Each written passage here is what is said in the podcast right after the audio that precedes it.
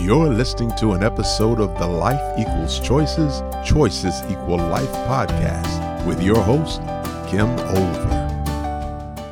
This is Kim, and welcome to the 139th episode of Life Equals Choices, Choices Equal Life. If you like today's episode, be sure to leave me a review wherever you listen to your podcasts and share with your friends on social media. Just don't forget to tag me at Olver International. Today, I'm delighted to continue the topic on education by talking with my friend and choice theory colleague, Deb Cox, who has created a very special school in Australia mm-hmm. using Glasser Quality School model. Deb Cox has a strong passion for leadership development, focusing on growing self awareness and self leadership. She's spent 20 years as a school principal and focuses on leadership development for all staff, growing a strong culture of well being and learning. Deb is, since 2011, principal of Nunda State School, a vibrant and engaging school in northern Brisbane, Queensland, Australia. Here she leads her community through very clear vision and values, developing a culture of risk taking, play, as they realize their future learning framework of the Nunda 9, now 10, gifts. I can't wait to ask you about that. Her commitment to growing their staff personally and professionally is reflected too in the focus for learning for students at Nunda. Deb has experienced many valuable leadership learning opportunities in her career, which now drives her commitment to growing others. She is accredited in many related programs and tools to assist in leadership development of individuals and teams, including William Glasser's Choice Theory Reality Therapy and Lead Management Certification level, and is currently completing her accreditation as Practicum Supervisor. The project is me leading learning for learning leaders, which is a Metro Region Department of Education pioneer, presenter, and program co designer the Myers Briggs qualification. She has coaching qualifications in emotional intelligence, EQI 2.0 and EQ 360. And she's a regional facilitator for the Wheel of Well-Being. And she is a certified TLC facilitator and a certified LPI coach under the Leadership Challenge with accreditation in KMP here in the United States. She is committed to coaching and mentoring a wide range of teachers and leaders to build their capacity by leveraging their strengths and embracing opportunities for growth. Welcome, Deb, and thank you so much for agreeing to talk with us about a topic I know you are quite skilled in. Thank you, Kim. Um, can talk about my school and my work all day. That's good. I would love to hear about it. And I'd like to start, especially because you talked about the Nunda nine gifts, which is now 10. Yeah. And when I was visiting your school, there were nine. So I would like to hear for our audience about the original nine. And then if you enlighten me about the 10, I would love that. We went through a visioning process a few years ago of really asking the community, what do we believe in? We know that our we use the Robert Dilts model to do uh, our alignment. So we know that we want to develop a culture of internal control psychology.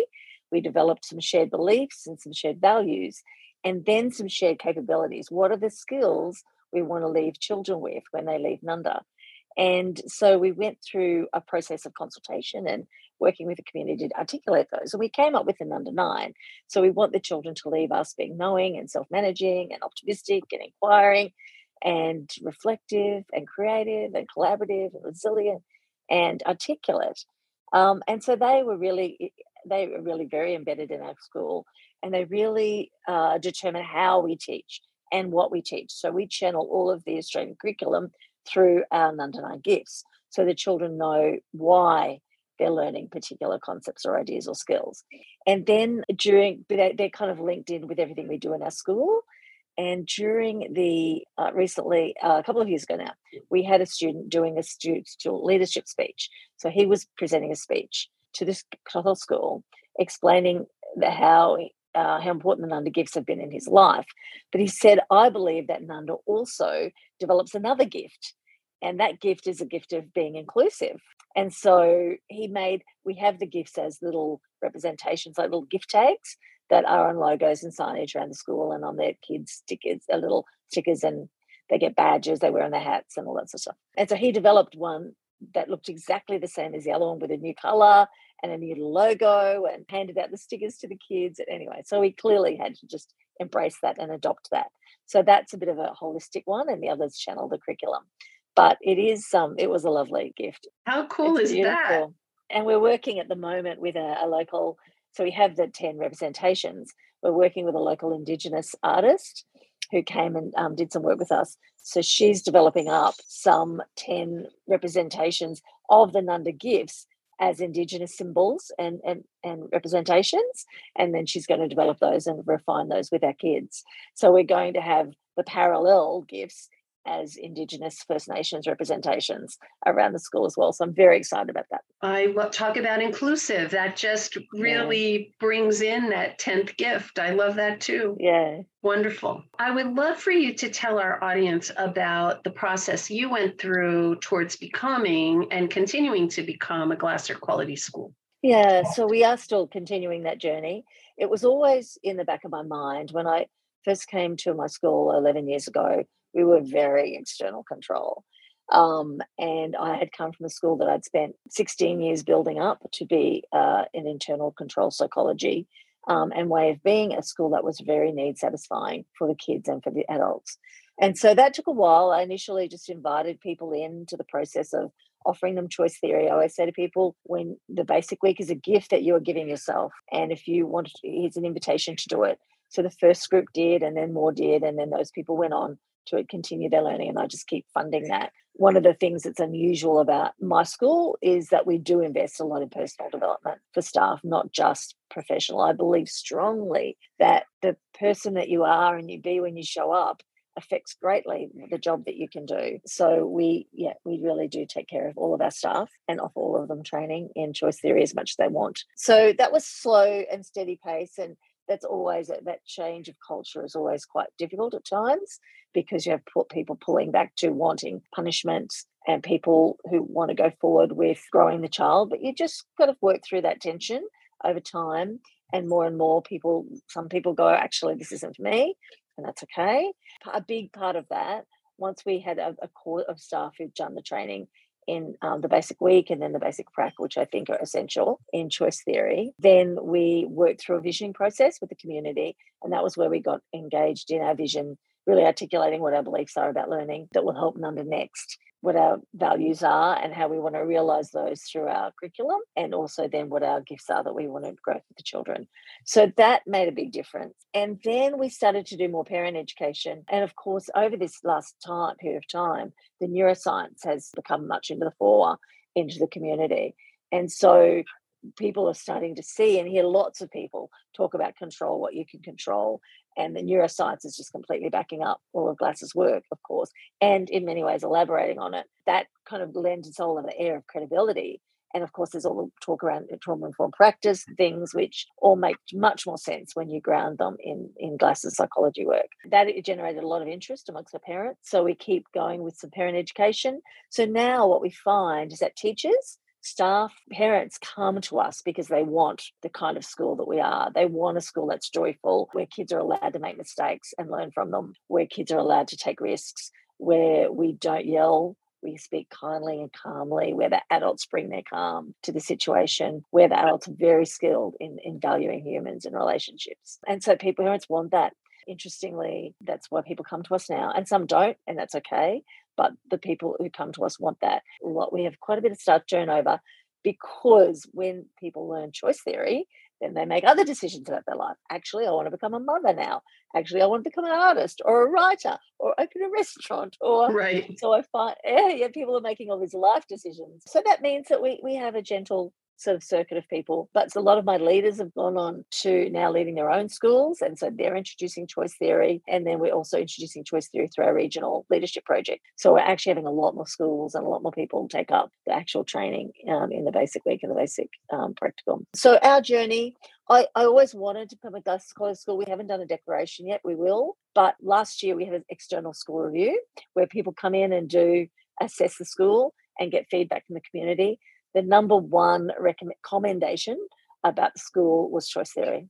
They heard it from the kids, they heard it from the parents, they heard it from the staff, and how what a difference it had made in people's personal lives. And so I think now we're ready to do a declaration. I didn't want to do a declaration of quality school in advance. I wanted it to become a natural thing that we're at. Okay, now we're actually declaring that we're here, right? So yeah, so that will be a work. I'll get a little working party and team next year, and yeah, so that's kind of been our journey, really. I remember when I was there in 2019 and I asked you if you were on the path to becoming a Glasser Quality School, and you were a little coy about it, like, well, maybe down the road. And I thought, yeah. man, you sound like you're talking the talk and walking the walk. I was yeah. really excited. And now to know that you're really deep into that process, that's really yeah. exciting. You mentioned, you know, the high turnover, which is really in service to the passions of the people who are working with you. If mm-hmm. you're using external control, you're trying to keep everybody you can keep so you don't have to deal with hiring new people, but that's not what you do when you're in a Glasser no, Quality. School. You want to encourage people to move into the areas where they want to be. And so you end up, what you end up with are teachers who really want to teach. You cannot put a price tag on that. That's awesome. And I've so, got three acting deputy principals because the others have moved up to being their own principal. So, you know, it helps people really articulate who they are and what they believe and who they want to be as a leader as well. Yeah, I love that. So, just for the sake of the audience, a lot of the people who listen in on this podcast are already choice theory people and they clearly understand internal external control. But for those people who don't really have an understanding of what that means, could you just give a quick synopsis of the difference? For me, internal control psychology is about knowing, genuinely, deeply knowing that you can only control yourself and you only can control your responses to other people and understanding who you are and how you meet your needs and how you can meet your needs the five basic needs Glasser talks about fun freedom to freedom from survival safety uh, power success etc so and love and connection of course. So knowing that you can really meet those needs in healthy ways without taking meeting those needs at the risk of anybody else. And as a system, we do that, creating a system where the whole school is need satisfying, as well as individuals knowing what their choices are and how they can meet their needs in healthy ways for themselves as well as for the community. Whereas external control psychology is just believing that you can control other people, that you can make them do things, that you can make a kid pick up a piece of paper or make a child, you know, apologize to someone uh, when they don't want to. And it's, you know, a lot of the world drives around external control psychology. But ultimately, I think it's interesting. COVID has really drawn out more language around internal control psychology and more people, Brené Brown, and talking about really understanding to, to let go of what they can't control uh, like COVID. You know, one of the things that I find is really interesting was that a lot of my colleagues were saying, oh, our kids are a mess and our families are a mess. And our kids are really calm and really connected and really resilient through COVID. They did not freak out. It was quite amazing to hear the difference of what other colleagues were saying about what was happening in their schools. And I, I really credit that with us, the explicit teaching that we do about teaching kids how to be resilient and what they can control and, and how to manage their thinking and make their cho- choose their actions. Yeah, that's terrific. It's a life skill that will keep yeah. giving yeah. and giving. Yeah, yeah, yeah. There's another I, gift. One of my teachers has a daughter who's in grade 12, uh, who's 14 now, and she was applying for her first job recently. And she had to write what qualities she brought. And she said to her mum, I don't, I'm not really sure. And so they were talking through. And then she said, actually, you know, I'm resilient and I'm collaborative. And she said she rattled off all the Nunda gifts. She was 14 at high school. And she said, actually, for the Nunda gifts, I really did develop all these gifts while I was at school. So that was lovely to know that that legacy and the language lives on with children into their life. That was gorgeous. Yeah, it is. They've really internalized what you're trying yeah, to teach, yeah, which is beautiful. Yeah. When when people come visit, they say to me, so because we, you know, we often do little tours of school and things, and the kids will tell the story of the places around our school. We made this friendship love heart seat, and everyone's got a, you know, everyone's made a tile that's part of that ceramic tile as part of that, or we did this, or we created this, or we raised money for this. And, but um, the funny thing is, they they asked recently, they they developed a phrase. They they call it we nunderize people. so nunderize is now is now a verb, and uh, the kids were asking for merch. Can we have ah. merch just there? Because we have mugs and you know bookmarks and that sort of stuff. Can we have some merch for the for the guests? Very nice. I yeah, know I got yeah, my merch. yeah, yeah, yeah. I know you mentioned about that student who came up with the 10th Nunda gift of inclusion. Yeah. And I think that one of the things that you work hard at is giving students their voice. Can you help us understand how that really works? Yeah, it's always been really important to me. I, I remember reading a book, I can't even, it was one of the Glasser books many years ago. And it was actually, they talked in it about a story about some kids who helped renovate a building at a, a, school. I can't remember which book it was.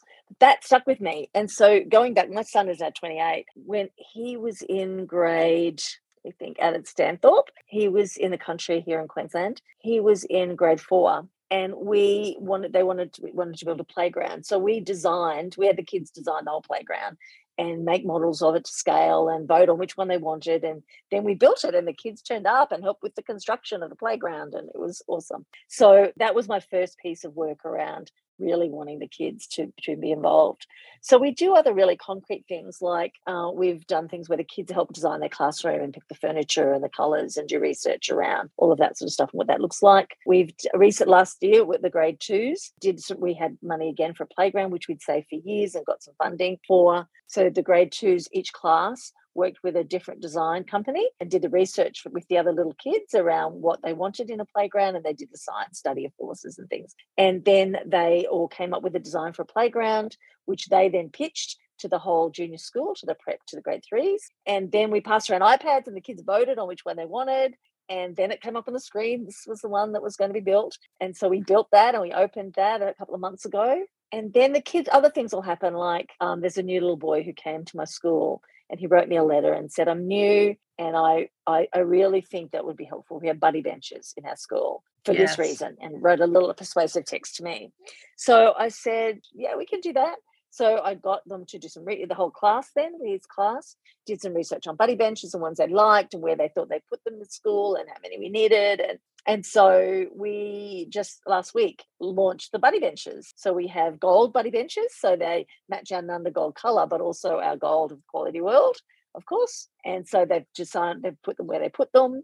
And so we celebrated that. And Charlie, the little boy, was, you know, up on parade with his parents and you know, explained why he initiated that. And how he hopes they'll be used. And we bought some picture books about buddy benches that the kids all read to you know one another and in the library. And now I, I've made a really focused effort to go sit in the buddy benches at morning tea or at lunchtime, just so the kids can see me modeling, looking for a buddy and sitting in a buddy benches. So that's been lovely. Our senior, uh, our school, ca- school council every year runs some projects. So they decide what the school project would be. So they've recently just launched a whole kindness wall underneath our building um, and they worked with our facilities officer on some signage. And we designed a big sign and got it made up, and it says "Sprinkle kindness like confetti" with pictures of Nunda kids. And they're developing a whole process around having a theme of kindness, an A to Z of kindness every year and every week. Sorry, and now we'll talk about that on parade. And so I just encourage kids to come with ideas and help them problem solve how they want to make those happen, then help resource them to make them happen, and then help them promote them and celebrate those and create some systems around sustaining that. Um, all the kids in the school made tiles to make a friendship seat. I like to get the kids involved in uh, real life art and craft projects. We recently built a village green down the back which is terracing up the side of the hill with uh, veggie patch, uh, veggie gardens and all that sort of stuff.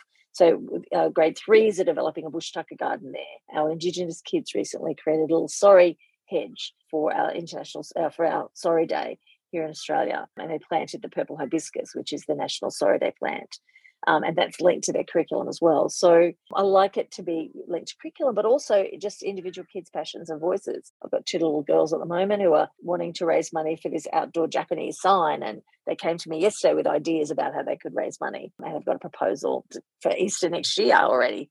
But yeah, so you know, it, I just say yes, really. right. and, how can kids not be engaged and not feel connected to their school when their voices are heard? It's yeah. just phenomenal. I can only imagine that they are very invested in what happens in yeah. school. So I also know after watching you in action that leadership is something you model every minute of every day. What is the leadership work that you do on a regional level? I have been really fortunate that I've done a lot of sort out myself, but also have had access to a lot of personal professional development. And at some stage in the last 15 years, that has just dropped off the radar for most leaders out there. So there's a whole generation of leaders who don't have had, haven't had that experience of really understanding who they are as a leadership a leader and how they lead not just what they lead, not just the national tests or etc. So um, I was working with a colleague, and we were saying we wanted to bring some of this work to our staff. So we developed a bit of a process and looked to, to mentors that we had, and developed a little process with our staff, and then some other principals. Our colleague friends heard about that and wanted to buy into that. And so we've been running for a little while some coaching training programs based on reality therapy We've been running some um, training around access to the 30 leadership practices of Kouzes and. And then the region found out that we've been doing this kind of little piece of work and really wanted some work for the uh, other leaders around the school. So we, I had to go into lockdown during COVID. So uh, it ended up being a bit of a COVID baby. I was able to write, and develop the program, and develop all the resources and do the research around that. So we now, and it, each time we do it, we uh, elaborate on it. But basically, we run an 18 month, it's called The Project is Me because we did a lot of leadership programs are about what the data is, or in education, particularly, tell us about the spelling program or whatever. We didn't want it to be about that. We wanted, we say to our people, you are the greatest project you will ever work on. And so we want them just to, to really focus on who they are and how they be as a leader and to have a to be list rather than a to do list, you know, uh, when they're working with us. So we start with doing two days around coaching work and teaching them how to coach and how to introduce some choice theory elements and look at how to really have coaching conversations rather than telling conversations. We find a lot of early career leaders, particularly, but even experienced ones, are often real tellers or rescuers. So we do two, uh, two days of coaching. We do a day, they then get some feedback around their EQI, emotional intelligence, as well as the LPI, the 30 leadership practices of being a leader. And then they we unpack that with them when we do some one-on-one mentoring. And then we move into a couple of days of really unpacking the work of the leadership challenge and understanding those 30 behaviors in great detail and the difference that they can make around for other people and for how you lead. So there are things like understanding, having a clear philosophy uh, of a lead, of being a leader, asking for others feedback on their work, enabling others to act, and giving them the freedom and choice to, to make decisions, setting milestones, you know, those kind of behaviors. And then we do some work around. They go out to a natural environment at one of our environmental ed centres and really look at how to slow their body and brain down and connect with themselves and connect with nature and explore the concept, indigenous concept of Dadirri, which is about just being present in yourself and being present in nature. Because a lot of our leaders are just running do, on steroids. Do, do, yeah, yeah, and running, yeah, do two to others, do four others, do they're running on cortisol, right? And so we teach them how to really slow down. Our program is deliberately really steady really slow and calm. And then we do some work on, um, so it ends up being 15 days in total. It builds to really what they want at the beginning, and that is how to have challenging conversations, how to really hold yourself and talk about what's important to me, what's important to you, really understand how to manage a difficult conversation using all the skills that they've developed. Then we go on a retreat. This current group of 36 people was last weekend. So we go away for two days. They get their second feedback loop their second LPI. They look at the change that's happened for themselves. They stand in front of their peers and tell a five minute story of their leadership and how they've evolved as a leader. And there are tears and laughter, and it is just, it goes for hours, but everyone sits there completely captivated by everyone else's story. And then uh, we do some work about where to from here and do a revisit around leadership learning with Kouzes and Posner. We bring, bring in a, a facilitator in for some of that work to think about how they want to keep going. So we've run two programs now of we have eight of 36 people in small groups individually, and then we bring them together. Uh, and we've just advertised for the next 18 month program to start next year. And we have 56 people involved in that. And the other thing that we've done is from the first group, we've selected really credible, articulate leaders to do the accreditation with us to become co facilitators. So next year, we will have eight of us not just the two originals, actually facilitating the learning, which means we can share it. There's more voices in the room. One of the things that's really important is being really honest and really vulnerable about the stuff ups that we make as leaders. And so we give the people in the room permission to just be themselves and learn how to make the most of that and leverage their strengths. So, yeah, we're setting up now for the next group, which will have three groups, which will then come together as a 55 eventually. So, it's so satisfying. I just sit there and listen to the stories about how they've evolved and found themselves and how they're not rescuing anymore and how they're enabling other people and how they're much clearer and stronger. And we always said our, our job is not to get you promoted, but inevitably they are getting promoted because they are able to articulate who they are as a leader and they're so much more skilled as a person, as a you know, in their leadership. So it's just the most satisfying work and it's my lovely legacy next to my lovely school. It sounds absolutely phenomenal. I mean, my experience, at least here in the States, when I talk to leaders, they have a vested interest in maintaining this all together facade. Like, I've got mm-hmm. this, I know everything, I'm good at everything. And they're not really doing the self reflection and the self evaluation that helps people to grow.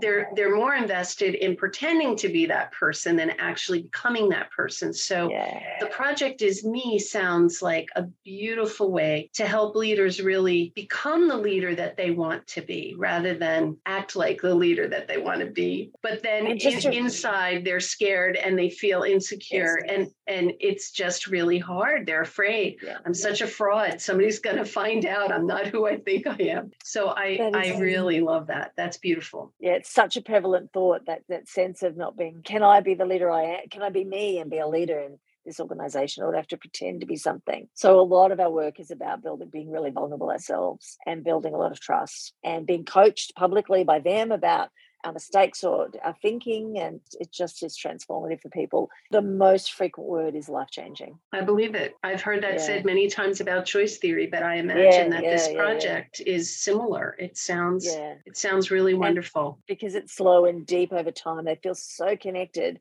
to one another and to the other people. So now we have some people who are coming to do the 18 months with us to then also become part of the facilitation team. It's getting a bit of interest out there, so that'll be interesting to see. Wonderful, wonderful. Unfortunately, we're coming to the end of our time for the podcast. So I want to give you the opportunity if there's something you'd like to share that you haven't already talked about or that I haven't asked you about. Nothing comes to mind. I personally, I am such a better person because of choice theory. I I understand myself. I understand what I bring. I'm tuned into my body much better than I ever was. I think I could be one of those people, you know, who are is just pretending and driven and driving others instead of really leading others and encouraging others, encouraging fellowship rather than just being up front, dragging people behind me and so I'm a kinder. I have, for me, choice theory provides like a framework for who I want to be and how I want to be, and it keeps me teaching it and being with with the children with it keeps it really present. And so it is now just you know who I am. But I just can't can't tell people the value that it can give you. Really, just having that framework for, for understanding yourself and for understanding others so powerful. Yeah, 100% agree with that. Absolutely. So, do you have anything coming up you'd like to tell our audience about? Yeah, holidays. Uh, I can't believe this year's gone so quickly. So, I'm just looking forward to. I needed to take a day today just to regroup. Um, I'm doing some work at home, and I'm, I'm much better at doing that and about being obvious about that for takes with my staff because I believe not just saying about well-being but modeling. So, I know that I will. I just want to be back at school for the next weeks because I've had a lot of things drawing me out and be present and enjoy the children and enjoy the last few weeks and enjoy hopefully a summer. That's right, because you're down under and it's summer for yeah. you while we're just getting cold here in Chicago. Let me tell you, there's snow on the ground today. Just a just a dusting, but enough to let us know that it's coming. So if anyone that's listening would like to contact you for more information, either about your school, choice theory, oh. or your project, the project is me, how would they reach you? Yeah, I have a very good report that I've written on the last two projects with all the data and the anecdotal as well as summative data. So I'm happy to share that with people. and tells about the, the program. So, best place to contact me is uh, my email, my work email, which is dcox4, number four, at eq.edu.au. And I'm happy to share any resources, any ideas, any work that we've done. Our school website as well, if you Google Nunda State School, um, you'll be able to see some information. We're still updating that, but you'll get some glimpses of who we are. Happy to host visitors if you are ever in sunny Queensland. Well, I can tell you, sunny Queensland is a beautiful place to beautiful be place. if you ever have the opportunity. I love it there. It's absolutely gorgeous. I'll put all that in the show notes so people will be able to reach out to okay. you if they want to. I really appreciate you joining us today, Deb, especially knowing how busy you are, that you were able to take the time to be with us. I love talking with passionate leaders who have a strong vision and are making it a reality. What you're doing for the faculty and students in your school is truly extraordinary. So thank you for everything you do. Thank you. It's a greatest pleasure of my life. I believe you. I do. I hope you enjoyed today's podcast and remember to leave a review and share with your connections on social media. I also hope you'll join me next week when I'll be interviewing Angela Peacock about her tragedy that she's turned to triumph. I'm looking forward to it. Talk with you then. This has been another thought provoking episode of Life Equals Choices, Choices Equal Life. To listen to past episodes, please visit our website at lifeequalschoices.com or listen wherever you download your podcast. And don't forget, remember to subscribe.